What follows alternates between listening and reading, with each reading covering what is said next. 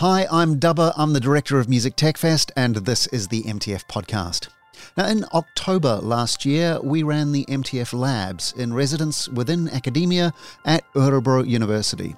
We were in the robotics lab working with their incredible AI department, as well as with the music school, and we were, as you might expect, crossing the streams wherever possible.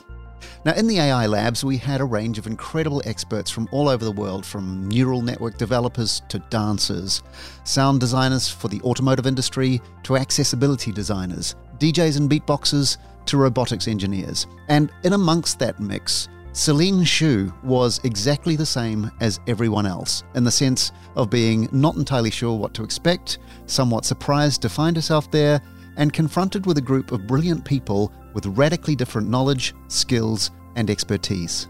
Now, we invited Celine as she's the lead data scientist for one of Sweden's biggest retail and manufacturing groups, Axel Johnson. And I wanted to sit down with her to talk about not only who she is and what she does, but how her experience in industry fits into the context of something like Music Tech Fest and the MTF Labs. From an office on the fourth floor of the World Trade Center in the heart of Stockholm, this is Celine Shu. Enjoy. Celine, thanks so much for being on the podcast. Uh, so nice to be here. Thank you. Thank you. You're a senior data scientist for Axel Johnson. Let's just start with what's Axel Johnson? So, uh, X Johnson is a family group. They hold uh, seven different groups and uh, major business in retail. So they have Åhléns, KICKS, Martin and Servera as food holding company. Yeah. At the same time, we have the shareholder of uh, Axfood uh, and uh, Dustin, uh, which is uh, online digital stores.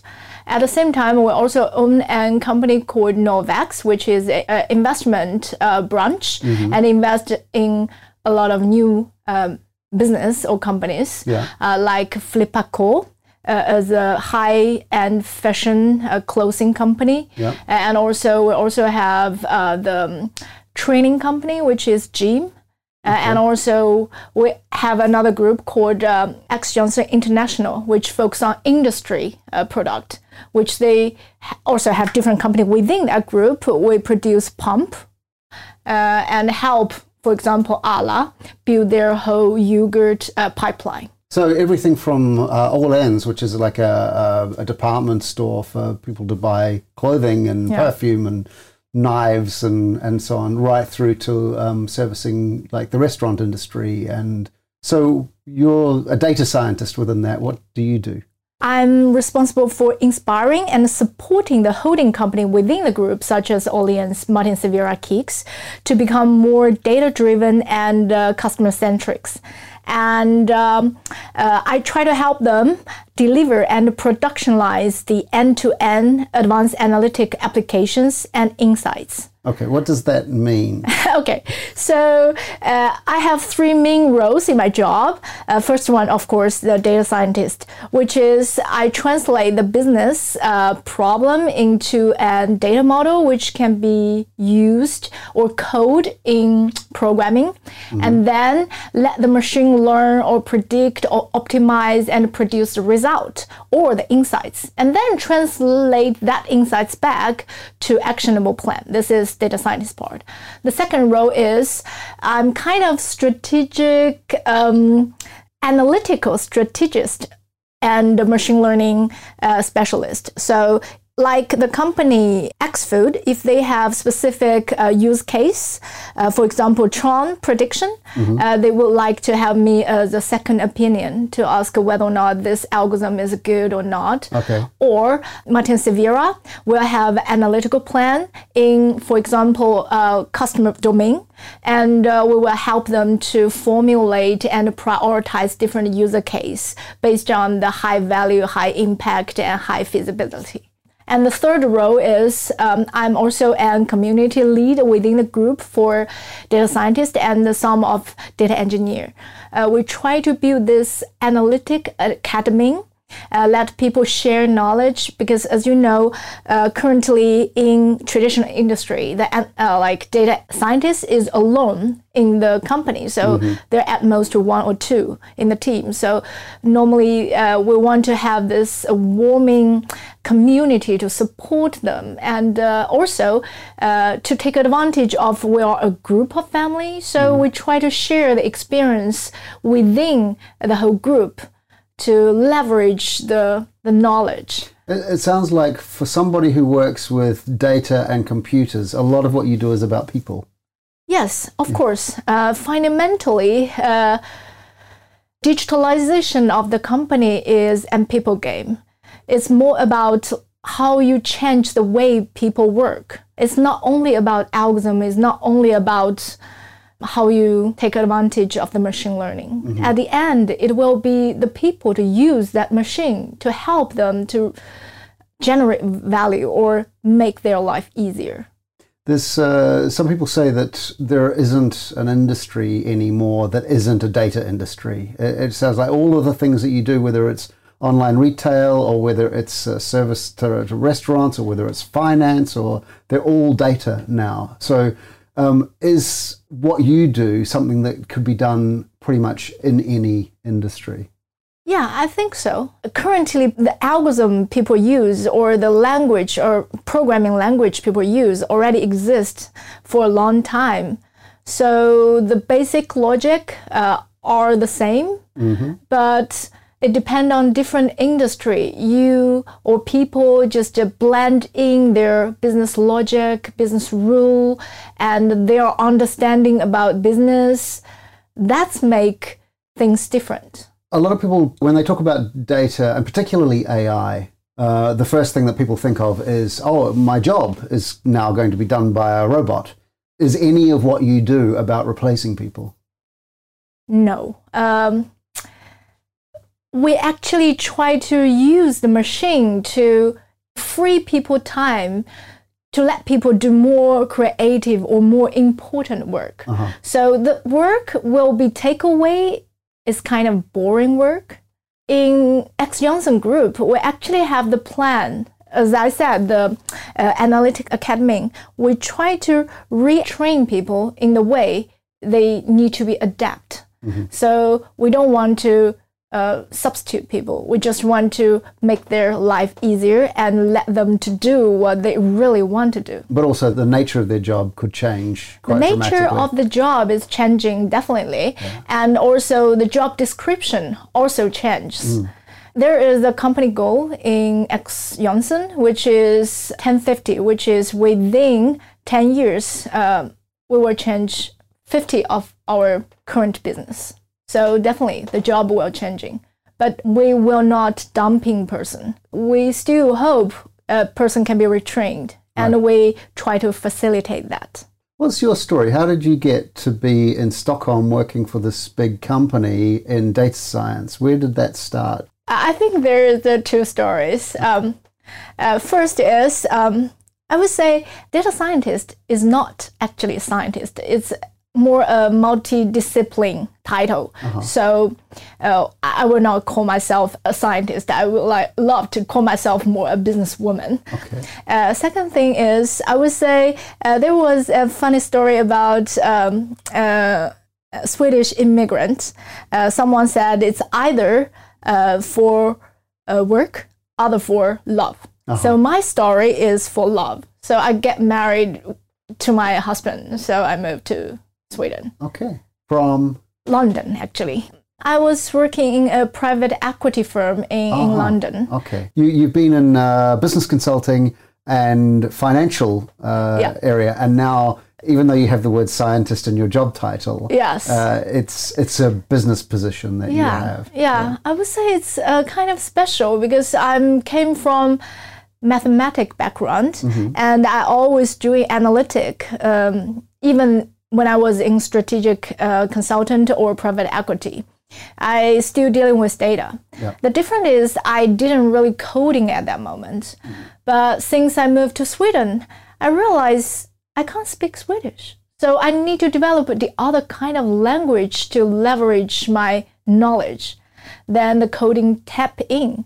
and it become the nicest part of my life. Because at the beginning, I would say I can use the material people produced to prove my hypothesis, uh-huh. but now I can produce that material by myself. So I would say I'm empowered. What were you What were you like growing up, and what did your parents do? Uh, both my parents are uh, university professors. Okay, in what sort of thing? Mathematics or Uh, no, uh, my mom is computer science professor, and my father is economics uh, professor. oh, that's a almost a story told for you. Then you. It sounds like those things have come perfectly together for you. Sounds like, but in the reality is absolutely the opposite. Really? Uh, my father want me to study economy, and my mother want me to study computer science. And when I choose my major in university, I actually say no to both. Then I choose math because I want to be mutual. And after that, uh, they have big fight saying, for master degree, what I should study. Then I choose to work first. So at the end, everything come together, but mm-hmm. the path is not that straightforward. But they must be pleased with where it's ended up. Yeah, yeah, they're quite happy. So let's talk about recommendation systems. Yeah. because that's something that I know that you're very involved with. I guess my first question would be why do so many businesses need recommendation systems? Okay, 90% of the data in the world created after 2010. And all this abundance present a big problem, the paradox of the choice. Because we have so many choice and we need to spend too much time trying to pick one. Uh-huh. And sometimes we try so hard, but at the end we actually pick something wrong. And the recommendation engine is actually use machine learning technology to help company go over all the possible options and learn what we or as a customer like and recommend the options we would love best.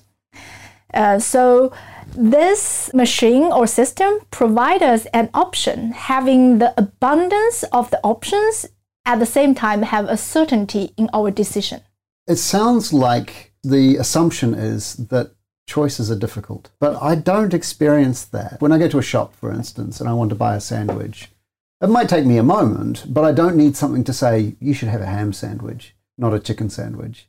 But it feels like that that's what all of the recommendation engines are trying to do. Is it more complicated than that? Yeah, definitely yes, I would say.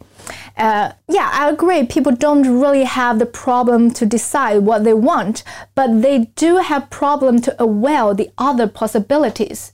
So there are different metric to measure whether or not it's a good recommendation engine.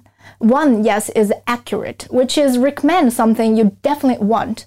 But at the same time, you also need to think something they never think about to inspire them. For example, if you never know Vietnam food, where, where, whether or not you will order it, and maybe after you taste some of that, you will fall in love in some kind of dishes. Uh, one of the things is from that perspective, um, from recommendation engine. Because the recommendation engines that I can think of, for instance, like uh, if I buy something on Amazon, for instance, people who like this, they also like that. And it doesn't seem to stray very far from the things that I've already said that I like. Music, the same. When I was growing up, I would go into record stores and I would buy a record, and the person behind the counter would say, You don't want that record, that's a terrible record. You want this record, which you've never heard before. You don't like this music yet, but this is objectively good music. Take it away, listen to it, listen to it again until you like it. I still want that kind of recommendation. Can can an algorithm do that and say, no, no, your choices are bad. Here are some good ones.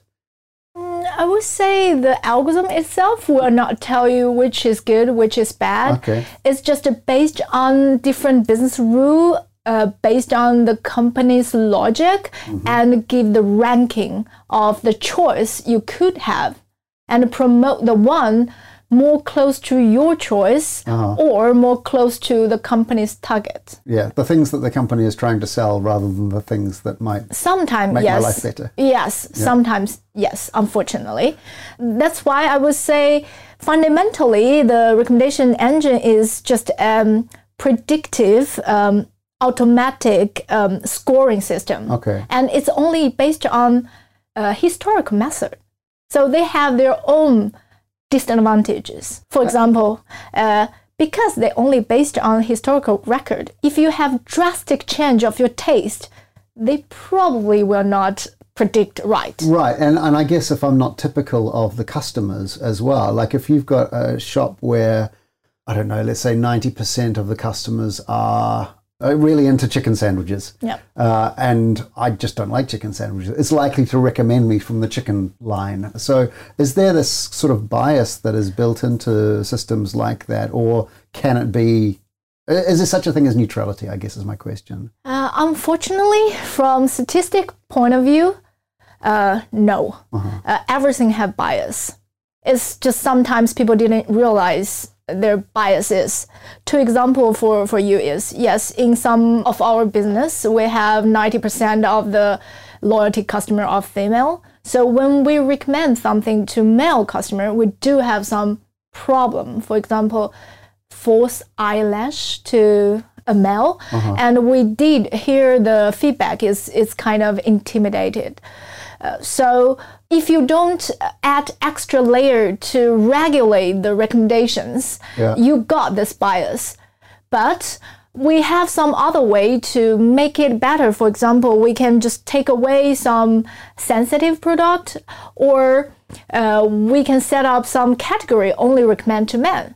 But at the same time, we add the other kind of bias in the recommendation system. There is a chance there some men do want the false eyelash. So I would say sometimes when you see the bias is built in, it seems the problem of algorithm, but it's mm. not. It's actually problem of input data. So if you have 90% of the shopping like history is from women, it's not because the run of the algorithm, it's just because of the input data. Right, but at the same time, you don't want to go through all of your products and go, this one is only for women, this one is only for men, you know, because of the problems that that incurs yeah, as they, well. yeah, everything have like the advantage and disadvantage. Normally, I would say uh, in different company they have tag, or at least have the department uh, tag for Mm-hmm. certain product. So we do can find the tag which one is for women, which one is for men.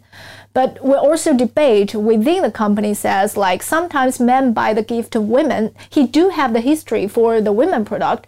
If you only recommend men's product, maybe it's not good for them. They also want some inspiration. So maybe uh, the solution could be just to take away a really sensitive product, but still trust or believe the data. Is more data the answer to all of these sorts of questions? Yes and no. Um, from algorithm perspective, the more data you collect, the more accurate you have. But at the same time, the more data you have, the more bias you have. Okay. So it depends on what kind of problem you want to solve. Is this harder in a place like Europe, where there are all these laws about data privacy and protection and those sorts of things, than it is, for instance, in China, uh, where those laws don't exist, uh, where there is such a massively uh, increased amount of personal data, so that recommendations can be much more targeted, much more uh, accurate, or, or do you not experience that? it definitely have some impact. For example, in China, you can get more data source, not only from purchasing history, you, you have the online data. Uh, if you don't have regulation to minimize the online shopping IP address, then you can easily link the online IP to your store purchasing history, which make the omni channel really full. And here uh, in Europe, you have more regulation. So sometimes it's really hard to matching, or people don't even want you to matching. So when you lose that part of information, yes, the recommendation will not as accurate as that one. So, wh- what other uses of something like artificial intelligence, for, for want of a better term, would you use in an industry like this? Not just recommendation engines, are there other uses of uh, artificial intelligence? Of course, it depends on how you core artificial intelligence. For example, now one of the things I also focus on is time series prediction. So basically, is all kind of prediction, like uh, price prediction, demand forecasting. And those things are really used in the industry and also people planning, for example, the workforce planning. Uh, for department store for Black Friday, how you increase the uh, workforce within the store and how you reduce that. It's also uh, prediction. And I would say two big part currently uh, increase is one image recognition and natural language processing. Uh, image recognition, you can uh, tell the uh, story from China. Like now, uh, Alipay, Alibaba, you can just uh, take your picture and it enable you to payment. Instead of use the fingerprint, you mm-hmm. use your face. Uh, at the same time, a, a, lot of law enforcement, as I know, Alibaba have really successful uh, example to help the uh, traffic regulation to detect the, the speed tickets. So people can get away of that, mm. even though they hide the, the number of the car. Right. They can use the image recognition to uh, find them augmented uh, reality. For mm-hmm. example, if you use your iPhone now, you actually can see um, where you are going, there is a big arrow in your phone, and it's help you to find your way. Uh, natural language processing also really interesting. For example, currently you use your phone mm. and you just say like a serial, uh, remind me, blah blah blah, and it's directly put your phone call or appointment in the calendar also, uh, one of our company have this experiment is Martin Servera. They use Google Home to let the chef in the restaurant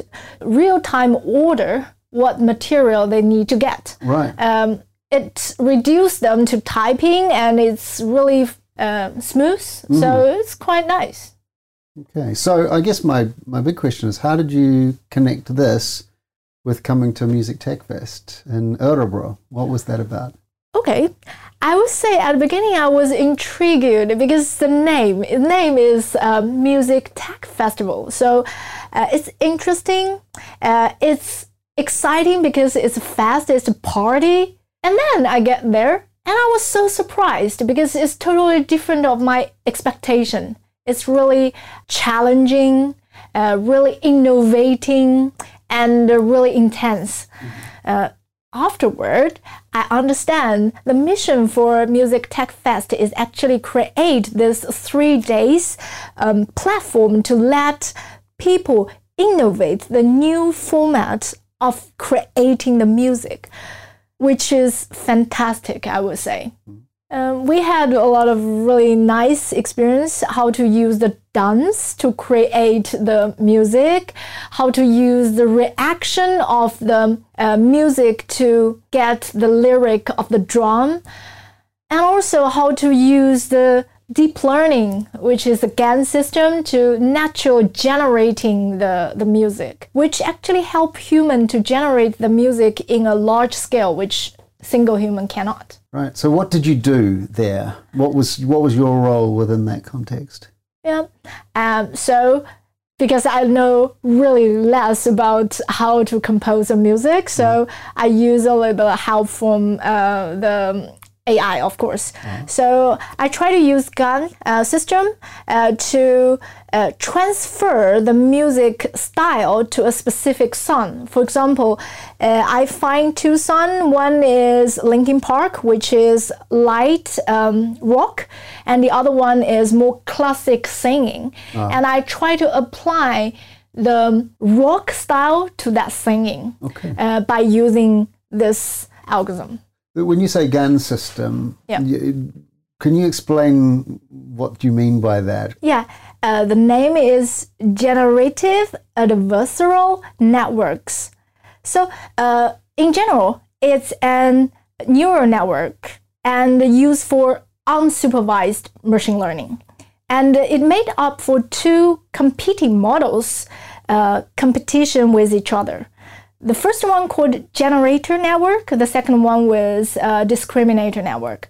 So if we make an analogy of that to explain is, uh, if we have a masterpiece from Monet, say yeah. uh, Water Lily, and there is a forger which uh, want to create a duplicate, want to sell, and um, this forger need to learn how original painter Monet paint this Water Lily at the same time, there is the FBI agent, uh, investigator, try to capture this forge. So he wanted to have the second guess of the rule this forger used, which enable uh, this FBI agent to detect which one is forger.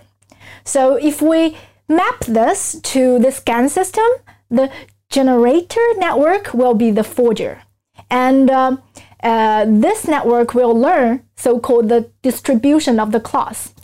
At the same time, the investigator from FBI will be the discriminator, and it will learn the boundary of those class, and them together uh, will make uh, the system more advanced to produce the fake Okay. painting.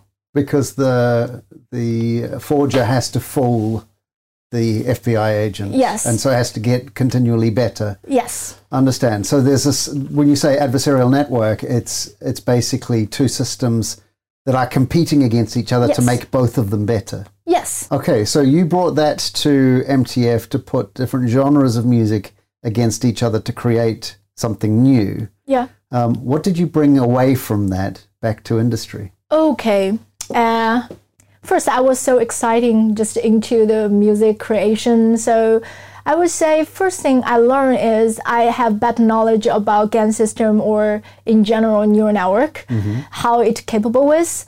So uh, it got me a lot of new idea how I can apply that things in different area. Uh, at the same time, I would say meet a lot of excellent people to open my mind about uh, all the other possibilities, like how AI actually help creating not only music but the other arts.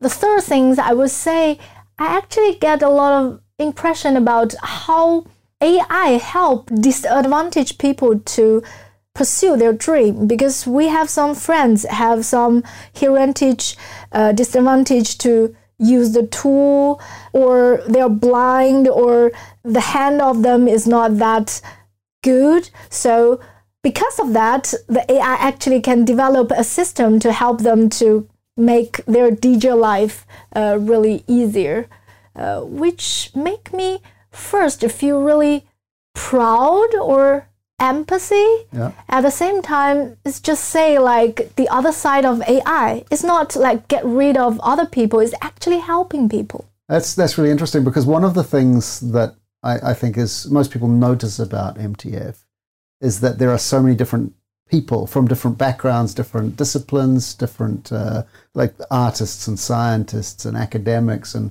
business people and, and those sorts of things. And one of the things that we like about it is that it brings those people together, which is great in the context. But I'm always curious about how much of that goes back to people's businesses and, and how much of that thinking and tho- that sort of interacting with different kinds of thinking comes into now when you when you're not at MTF does, that make any difference yes this is a little bit like a neural network so i don't know why but it's a black box. It definitely uh, uh, affect my my my daily job or daily life. 1st as i said it's open other kind of possibility to let me to know more new things.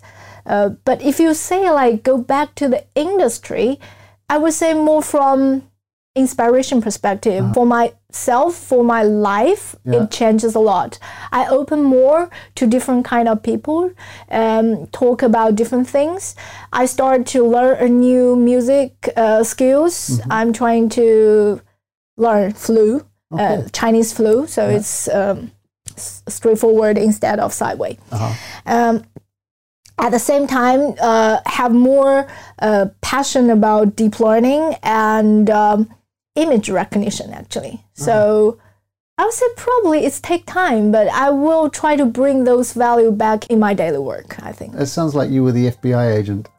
Oh don't hopefully no. Yeah. i want to be the forger. Okay. Celine thank you so much for your time today. Thank you.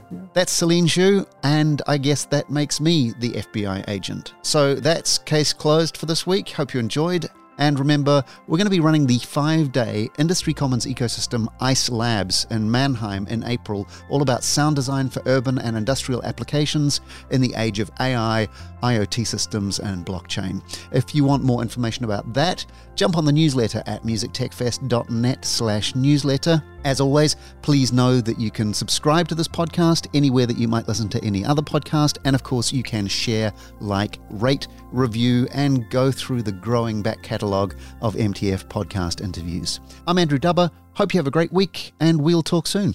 Cheers.